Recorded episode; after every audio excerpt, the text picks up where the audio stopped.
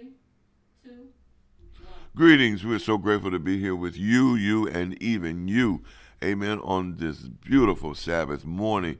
Amen. We're so grateful to be able to be in the presence of each and every one of you. We come to let you know that earth has no sorrow, that heaven cannot heal.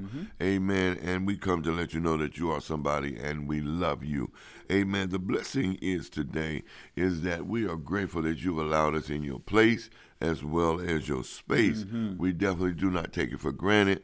Be appreciative to all that you allow us to do when we come into your life, your world, and sometimes into your affairs. Sure. Amen. We come to let you know that this is the day for you to lift up your consciousness and go to another level. Amen. No matter what's going on. Easier said than done.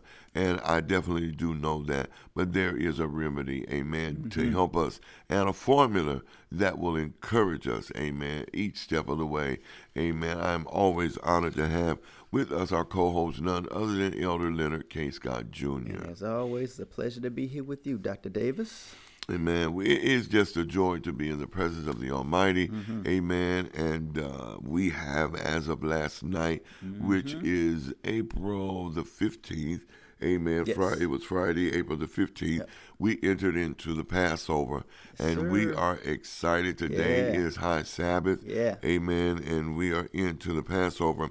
Speaking about the Sabbath and the Passover, amen, I know this is a very touchy subject, amen, but a very needed conversation, amen, and that is a conversation about the Sabbath versus Sunday, amen, you know, and not versus as in competition, because whatever you choose is up to you, amen. However, and I'm not bringing the Sabbath because I am a Sabbath keeper. I'm bringing the Sabbath because when I read my Bible and when I fully begin to dig into it, I saw that the Sabbath was never meant to be changed, amen. And then when I looked at the customs and the imprisonment in Babylon among the Babylonians, I saw all of these things that is being done now. What is called Christianity, I saw it done among the Babylonians. What do you have to say about that, Elder Scott? I mean, it's the truth. Well, what I have to say about that is we live in Babylon. I'm just going to keep it very simple. We live in Babylon, period. We live specifically in Babylon, because when you look at the history of Babylon, the context of Babylon, they were, matter of fact, the Israelites were held captive by Babylon, right? They was held captive by Babylon, but in the midst of Babylon, you had those who adjusted to the Babylonian culture, to the Babylonian way of living, and then you had those, even though there were few, you had those that refused to, and that's just like today. You have those who are, I would say us, of the few, that even though we live in Babylon, meaning that you're surrounded by it, you're really engulfed by it. Your whole perimeter outwardly is surrounded by nothing but Babylonians and Babylon, but you still allow for yourself to choose and remain separate from the Babylonian culture, teachings, and doctrines, compared to those who live in it and they take the customs of the Babylonians and apply to themselves, even trying to justify it. It's really, that's why the Bible said there's nothing new under the heavens or under the sun, because the way it was then is literally the same way it is now. They was held captive in Babylon, and being held captive does not mean they was even slaves. Being held captive, it means you can just be surrounded by them and can't really find a way out, because if you leave, you ain't got nowhere to go. Yeah. So you know what I mean? Being held captive does not mean that they were literally held as like slave and slave mentality or slavery at all. They had choices of what they wanted to do, whether they had choices to either go and be with the Babylonians or either to do the total opposite of them and remain who they were. I had the privilege of hearing a preacher the other day, and the label was he was a Christian preacher, and that meant that he served on Sunday and all of that. And listening to him, he must have done some extensive research, and it really doesn't take a lot of extensive research. It just takes some reading. And he began to talk about Babylon, and he said that the customs that the Christian church has now stems from, and I totally agree, yeah, because I read it, I studied it myself, amen, that it came from the Babylonians, amen, even he went as far, and I say he because, see, he goes to church on Sunday, and all of the things that is, quote unquote, a part of Christianity, I don't. I'm a Sabbath keeper, and the things that is pertaining to what they call Christianity, I detest because it's not biblical. It's not biblical, you know. And in it not being biblical, it is, to me, how can we call on the Father and say that we worship in Him and not do as He commands us, you know? And no judgment on anyone. Just truth is what it is. And he was speaking about Easter. He was talking about Easter and how it was a Babylonian custom to have Easter because it was, and it is, the celebration of Ishtar. And he said something that really I have said often. How can you get resurrection mixed in with bunny rabbits and dyed eggs and jelly beans, and then one of the greatest things that take place on Easter? I think Easter is just a throw up in the air, and whatever you want to do, you do it, you know, because they even lay a ham on the table, which the Bible speaks against.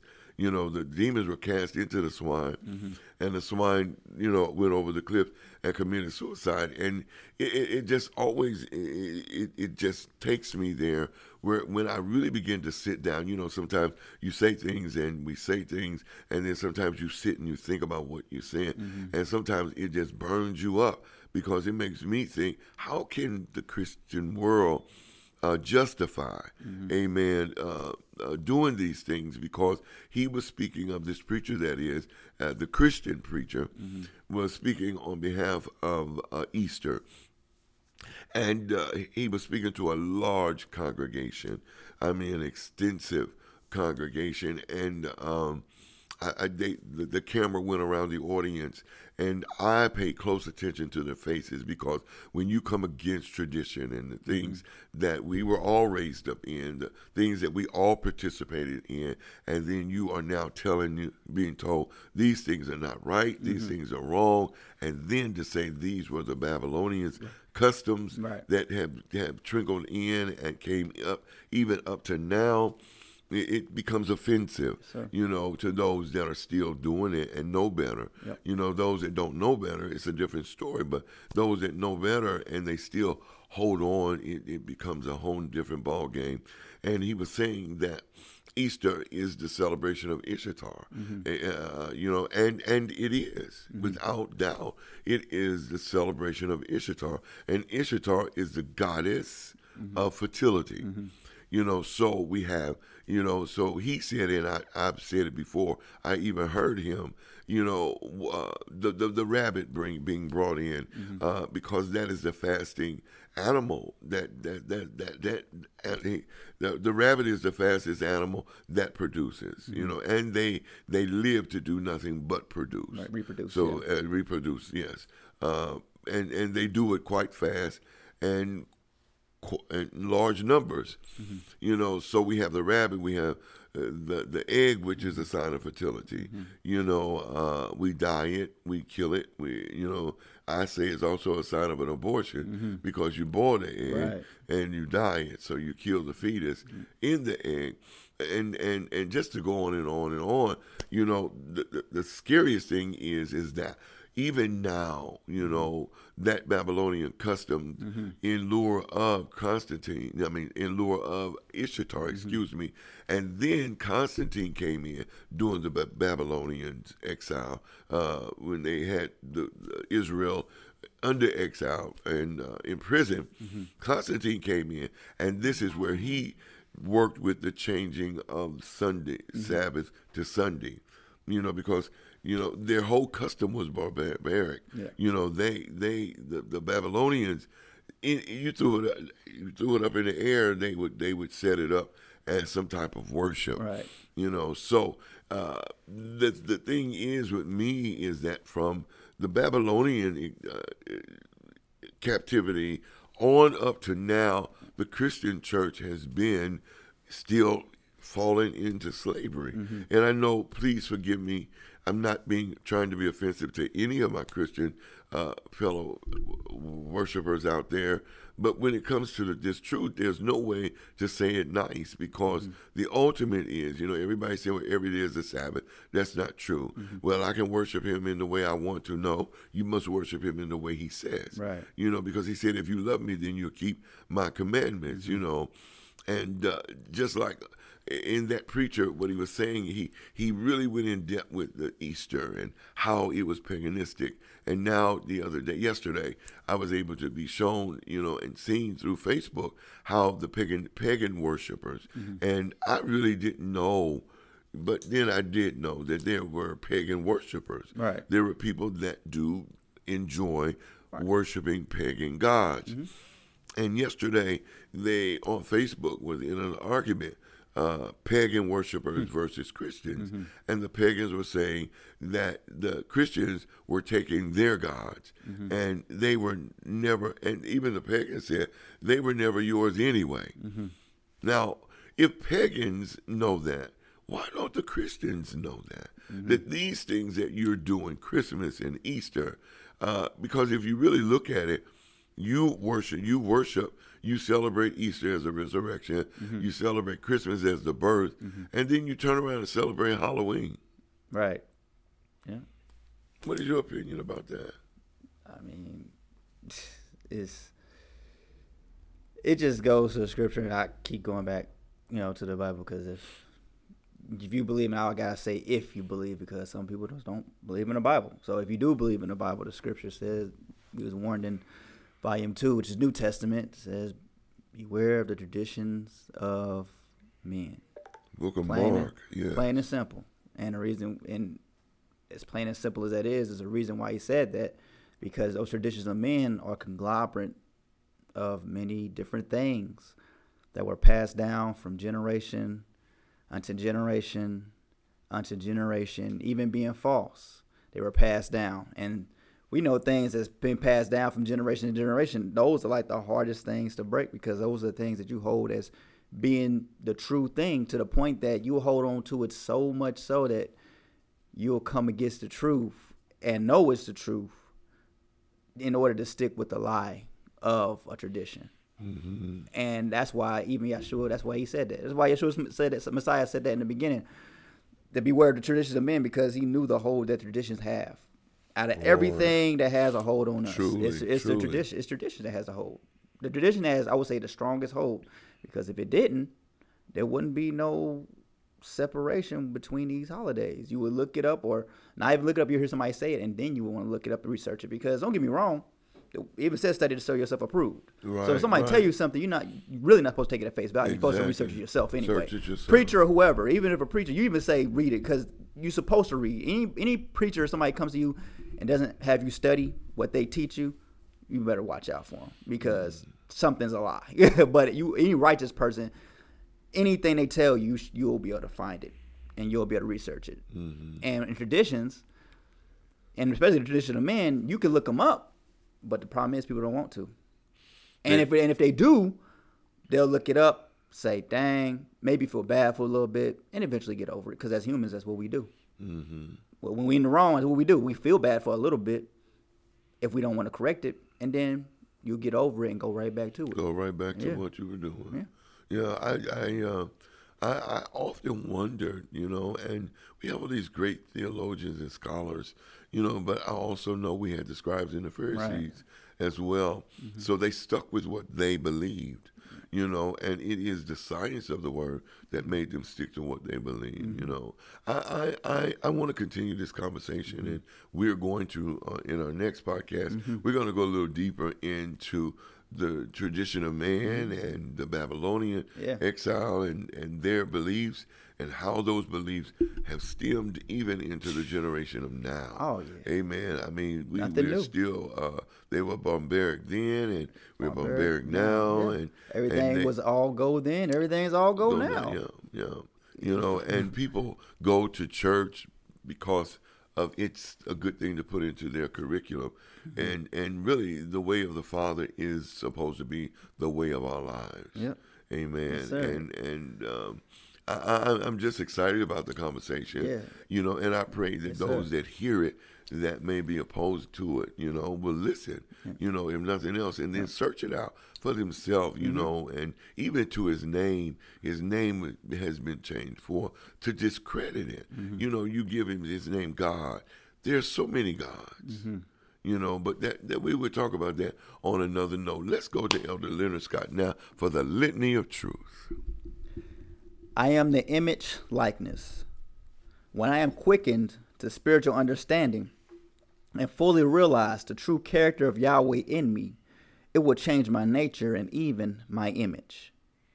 I may go through many things, for I do understand that every man must go through a preparation process. When I realize the true character of Yahweh and my own nature, I must understand that I am the idea and the image of Him. I will live as Yahshua the Messiah lived, in order that I may bring forth the likeness of all that is good. Even in my low places, I will lift my eyes to the hills, the higher consciousness of my divine creator Yahweh. Man is not limited in life. If he comes to understand and accept his true nature in a likeness and image of the Creator of all things. It is my mission to perceive the true character of Yahweh and his attributes, and then I will grasp my relationship to him.